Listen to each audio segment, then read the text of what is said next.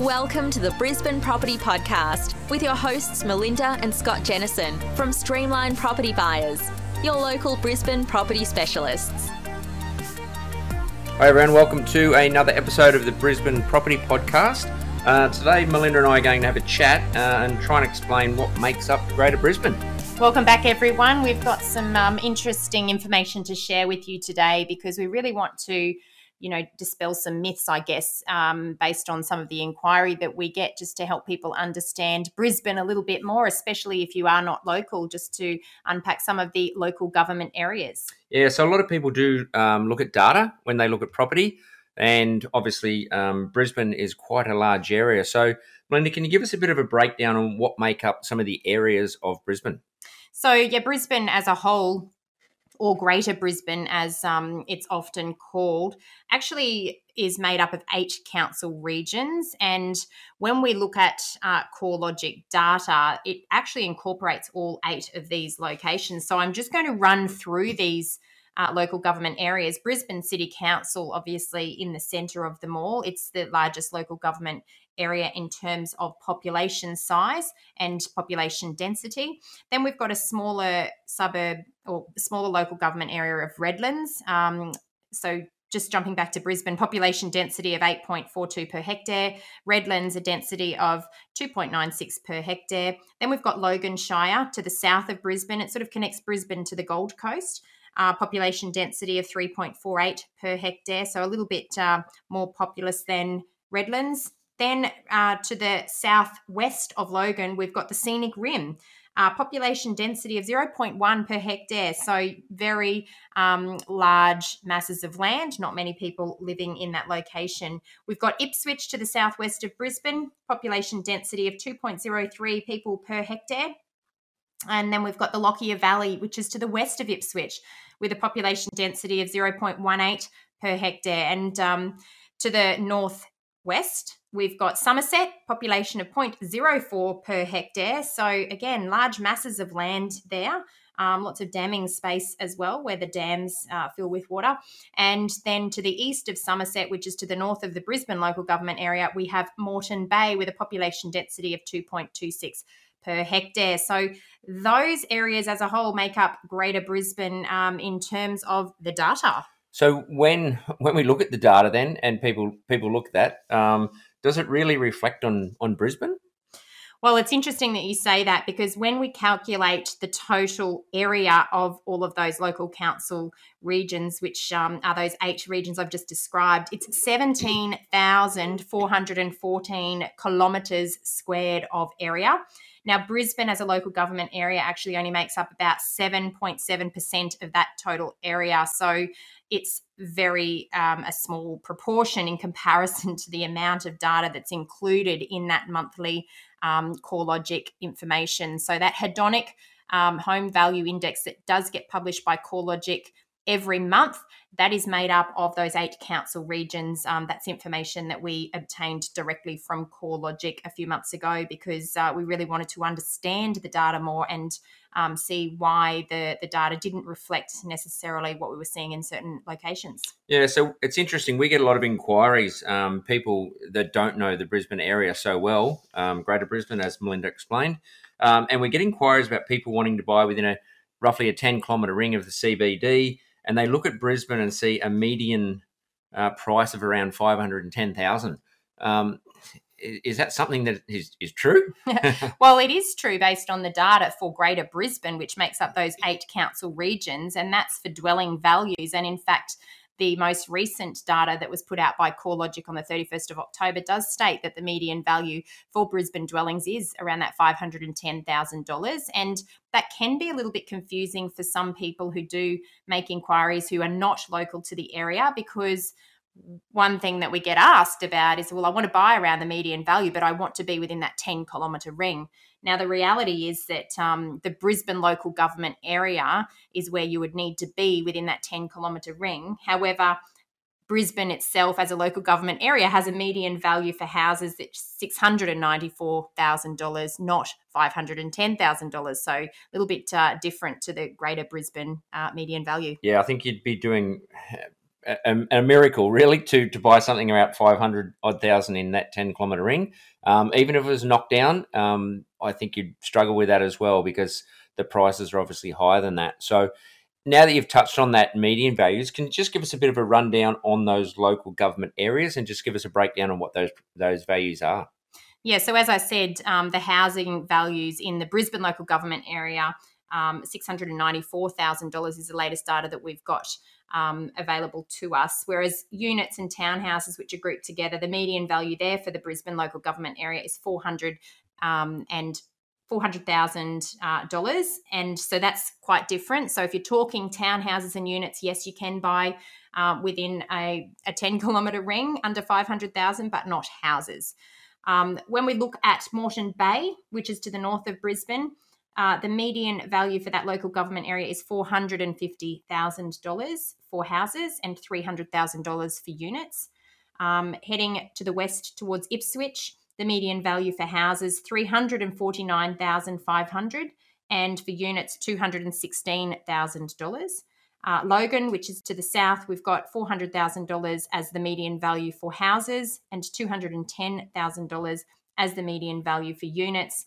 And finally, Redlands, which is to the east of the Brisbane local government area, $508,500 as the median value for houses, $355,500 as the median uh, value for units. So a lot of disparity between the local government areas and certainly, you know, something that investors and home buyers need to be aware of if they're, you know, relying on greater Brisbane data. You really need to break it down to local government areas. Yeah, definitely. And and I guess then moving on from the, the median sort of values, people look at um, when they're investing, they'll, they'll look at capital growth, they'll look at yields. What about the um, the gross sort of rental yields in those areas? Well, I think one thing that a lot of investors are attracted to Brisbane um, for is the higher gross rental yields that um, we do produce. So when we look at um, different local government areas, obviously different product types will produce different rental yields. So when I talk about product types, I'm talking about houses versus units. Typically, units are a higher yielding asset class than houses, um, but we've also got quite a lot of disparity between local government areas um, for different uh, product types as well. So let's break that down a little bit here. So, in the Brisbane local government area, the current median gross rental yield is 3.2% for houses um, and 5.4% for units. So, that's quite different to the overall Greater Brisbane yield at the moment, which is 4.4% for houses. In Moreton Bay, um, it's more relative to or more representative of the Greater Brisbane numbers. Um, we've got 4.3% gross rental yields for houses and 5.1% for units. In Ipswich, slightly higher again for houses, the median gross rental yield is 4.8% and 6.3% for units and townhouses. In Logan, fairly high still as well, 4.6% is the gross rental yield for the area and 7.2% um, for units. So you can see how um, high yielding those units are in that location. And finally, Redlands for houses, 4.1% gross yields and 5.1% um, for units. So hopefully that gives you an indication of the potential income that you can generate through rent in each of these locations. Remembering, of course, to check vacancy rates because they can be um, impacting on the net returns. Uh, so that's something to keep an eye on as well. Yeah, and I think you did touch on that. We did touch on that on another episode previously um, as well. We did some some updates, obviously. So our monthly updates, we always do touch on those um, as well. But what about then when we look at the, the growth in certain areas? So probably a ten year sort of growth. I think that's really important for investors to understand because even those investors that are chasing cash flow, they want to make sure that they're not losing value or capital value in the asset itself. So um, we always need to consider the capital growth um, potential or the capital growth projection of uh, potential investment as well. So, when we look at the past 10 years of growth in each of these local government areas, uh, we can look at Number one being the Brisbane local government area, which has experienced 35.6% capital growth over the last 10 years in house price values. Um, this was followed by the Redlands region, which experienced 22.4% capital growth over the last 10 years. In third place was the Moreton Bay region with 19.5% capital growth over the last 10 years. In fourth place was Logan with 14.45% capital growth over the last 10 years. And um, the last uh, location in Greater Brisbane um, coming in fifth place is Ipswich, which has experienced 14.45% capital growth over the last 10 years. So, very big difference between the Brisbane local government area at over 35% compared to Logan at under 15%. Um, so, less than half of the the same capital growth over the last 10 years. So from an investment perspective, that's um, that's a lot of money um, in you know uh, opportunity cost, if you like, if you're not looking at um, locations for their capital growth opportunity. Yeah, it's interesting. We've got um, some paperwork here in front of us that Melinda's sort of um, having a look at as well, and it is interesting when you look at that. And if you talk back to the um, the gross yields compared to the to the growth, um, you know, the difference in those yields from uh, an example of the 4.8, which was the, the highest in Ipswich, to 3.2 in Brisbane, but yet the percentage of of the capital growth is it far Brisbane far outweighs um, some of the, the, the lower ones. Um, you know, Ipswich down to nine percent from thirty five percent. So you definitely got to know how you're investing and why you're investing, um, and have a strategy for it as well. Yeah, and I think that's why it comes down to making sure that your investment plan is individualized based on your unique circumstances because you know if you are chasing sort of those rental yields at the compromise of capital growth then it's definitely something to be aware of. Um, we can't guarantee what's likely to happen in the future in terms of capital growth of course because the future is largely unknown but the best indicator of how an area is likely to perform in the future is how it has performed in the past and then also looking at you know how that area is changing and what the potential for um, changes in the balance between supply and demand looks like in an area looking forward. And that's obviously something that we help our clients to understand when they're working with us. Yeah it's um it, a lot of people do talk about high yields and and cash flow and things like that um, buying in certain areas and looking at data. Um, i do think it's definitely worth thinking about your investment. It's a it's a big investment and you don't want to make mistakes. So be smart and get get the right advice and don't just jump in and uh, into it straight away. So.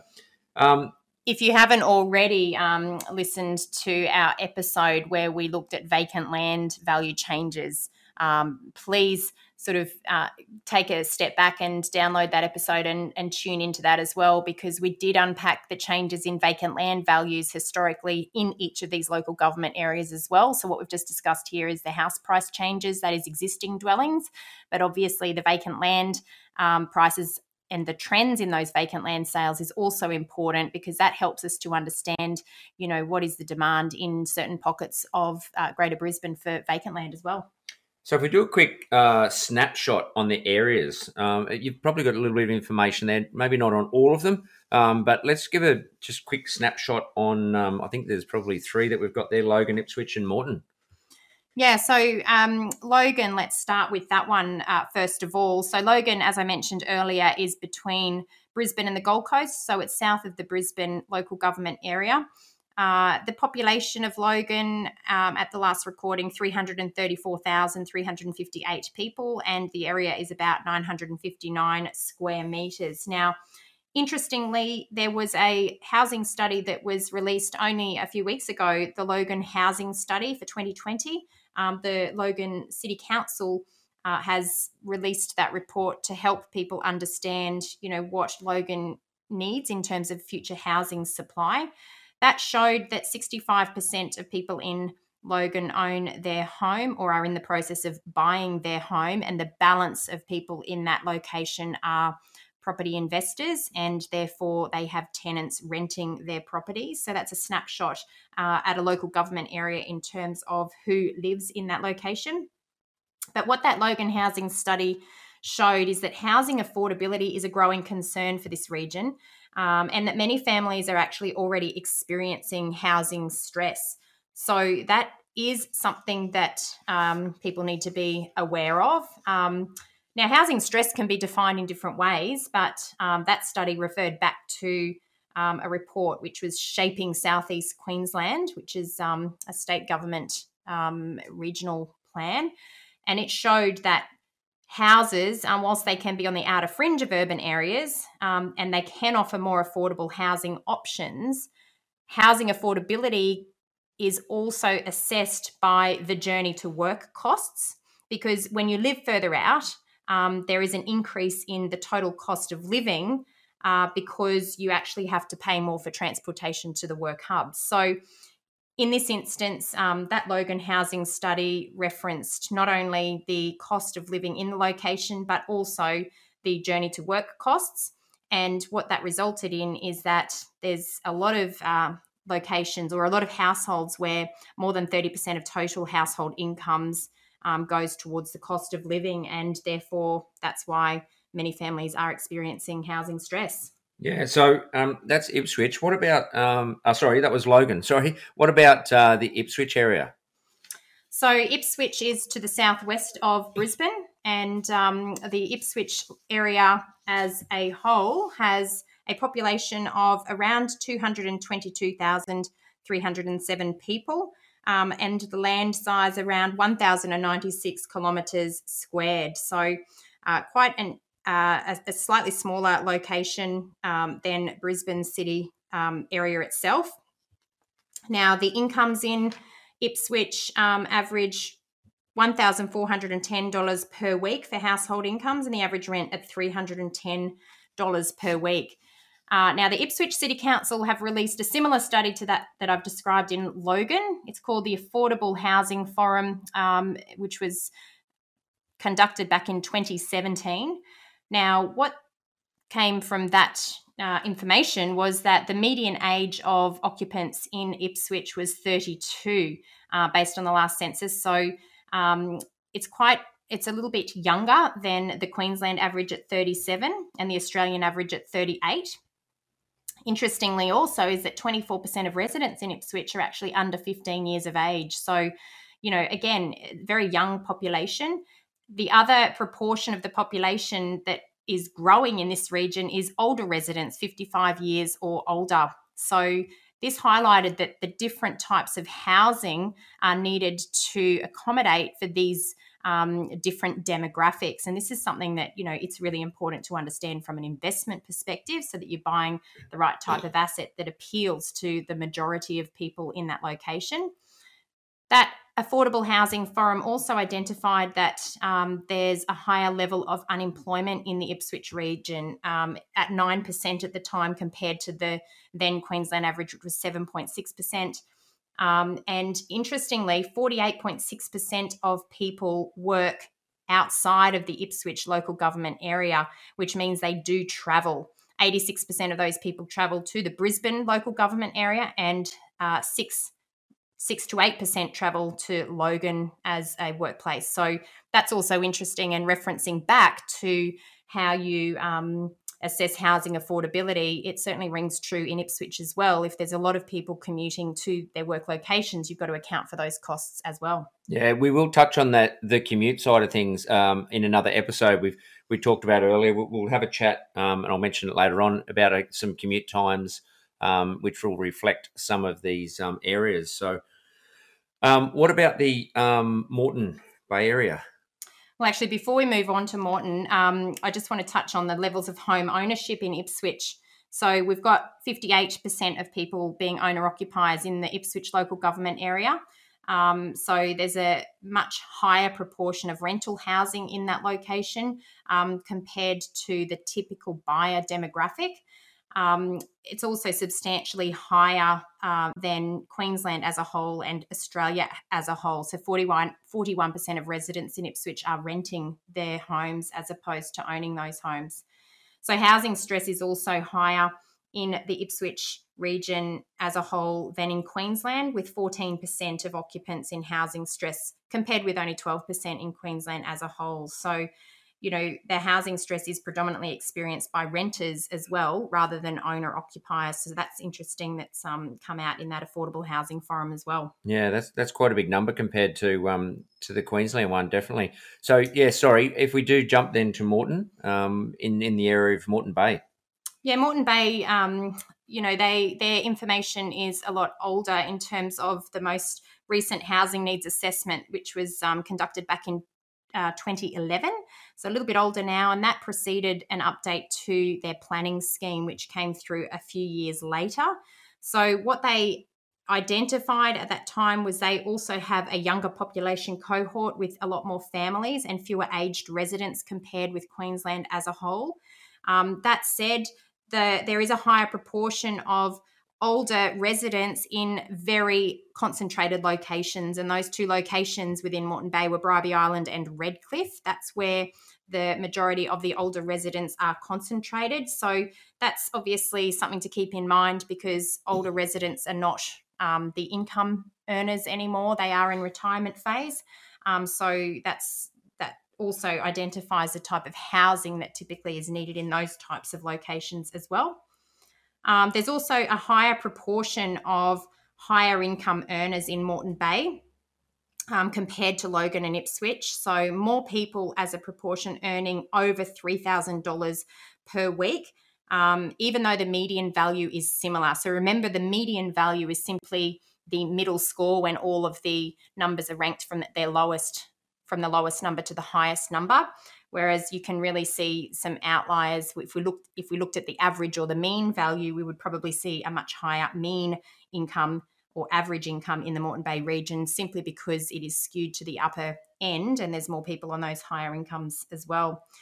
The last thing I'll say about Moreton Bay is that there are higher levels at a local government area as a whole of home ownership. So 69% of residents in that location either own their home outright or are paying off a mortgage. So a much higher proportion compared to you know what we saw in the likes of um, Ipswich at fifty eight percent. Yeah, so I'm, i know that Melinda likes a stats and a data and whatnot. It, there's actually some interesting um, stats that come out of that, and uh, I do look at sort of the couple of areas. And if you look at Ipswich, for example, there's there's a lot of new housing out that way. There's Springfield, the Springfield area, Springfield Lakes, and all of uh, Springfield, which is part of Ipswich and Logan. I think there was an announcement of some new um, dwellings or, or, land being released coming up for that, which is quite a bit. So there's a lot of new land um, and new buildings um, getting put in those areas as well. Yeah, there was a media release only a couple of weeks ago, actually, that um, uh, off the back of that Logan housing study saying that there's an additional 56,000 dwellings that are going to be built in Logan by 2036. So that alone is something that um, people need to be aware of. Uh, if you are looking for brand new homes, there's going to be 56,000 more of them in Logan soon. If you're a property investor, something to keep in mind if you are minimising the um, downside risk for future supply. So um, I'd love to sort of unpack how the future supply is likely to come in each of these locations as well. So, you know, in terms of future supply, it's something that we consider uh, for you if you are a property investor. Future supply can come by way of greenfield land that is subdivided for new house and land estates. It can also come by way of infill development, which is you know units and townhouses for a higher density type of development. So, Brisbane as a whole is a rapidly growing city. And when we look at each of the local government areas, the future supply is all going to be delivered in slightly different proportions. So, Brisbane local government area as a whole, we've got 94% of future supply that's going to result from infill development. That's simply because there is a scarcity of land in the Brisbane local government area now. There is not much greenfield land at all available for future development. So, any future dwellings that are created are going to be infill development rather than greenfield development. Uh, when we look at Logan, we've got about 78% of future development or future dwelling supply going to be coming from house and land packages because of the availability of land and 22% that's going to be coming from infill development. Ipswich, we've got about 75% that's coming from house and land packages, again, due to the availability of land, and the balance of 25% coming from infill development. Uh, when we go to Moreton Bay, we're looking at about 58% that's going to be coming from um, consolidation, which is infill development, and the balance um, of that 42% going to be coming from uh, vacant land or new house and land estates. And then when we look at Redlands, and I know we haven't covered a lot of Redlands today because I simply haven't had the data for that location, but I do have the um, the future supply data here, and 73% is going to be coming from uh, infill development versus only 27% from the new house and land estates. So gives you an idea of where that vacant land exists, what future dwelling supply looks like, and depending on what you're looking to buy, whether that is something that's a unit or townhouse or whether that's going to be a house on its own lot, it will help you understand what the future supply for similar products might be in each of those local government areas in the future. Yeah, I didn't. I didn't actually know you had all that information sitting there, but it, it sort of reflects what I what I mentioned before about um, those areas with a lot of new land coming up. So that that is interesting, and it's um, it's the way that uh, Brisbane, the Greater Brisbane area, is developing and changing rapidly over the years. Yeah, I think that um, I've previously mentioned the majority of southeast Queensland's future land supply is coming from three council regions. That's Ipswich, Gold Coast, um, and the Logan Shire. So it's definitely something that people need to be aware of if they are investing in those locations. So, look, I think we've we've covered most of that. I hope that sort of cleared up a little bit about um, Greater Brisbane, as we call it. Um, but look, in the future episodes, we've got more planned coming up. So I hope you've enjoyed still listening to us. We thanks very much for people that are calling, emailing, and um, giving us good reviews. We really appreciate it. I'm I'm glad everyone enjoys the chats we have. Um, just in the future, a couple of things we're going to talk about. Um, episodes talk about some jobs, um, commute times, um, how they're changing, and we'll give you some accurate information on that. Public transport, what's planned for future, um, and obviously some guests, and we'll continue our insider secrets coming up. So, look, that's it from me. Thanks very much for listening again. I'll let Melinda do a wrap. Um, so, thanks very much, and bye for now. I hope that hasn't been too data intensive again, but um, I hope you've found some value in understanding more about Greater Brisbane and what makes up that information that you may be relying upon to make your investment decisions. Uh, that's it for me today. Thank you so much for tu- tuning in again. Please don't forget to share this podcast with your friends and family. And if you do love what you're hearing, please leave us a review on iTunes. We love to receive your feedback, as Scott said, and we look forward to chatting to you again next week. Thanks so much for your time. Bye for now. Thanks for tuning in today. Please remember everything we have spoken about on this podcast is general in nature, and we always recommend that you obtain independent advice in relation to your specific circumstances. If you like today's episode, don't forget to subscribe or leave us a review on iTunes. And of course, tell your friends about us. If you would like to get in contact, please visit www.brisbanepropertypodcast.com.au or email us at info at brisbanepropertypodcast.com.au. Feel free to send in any questions and we will try to answer them in future episodes.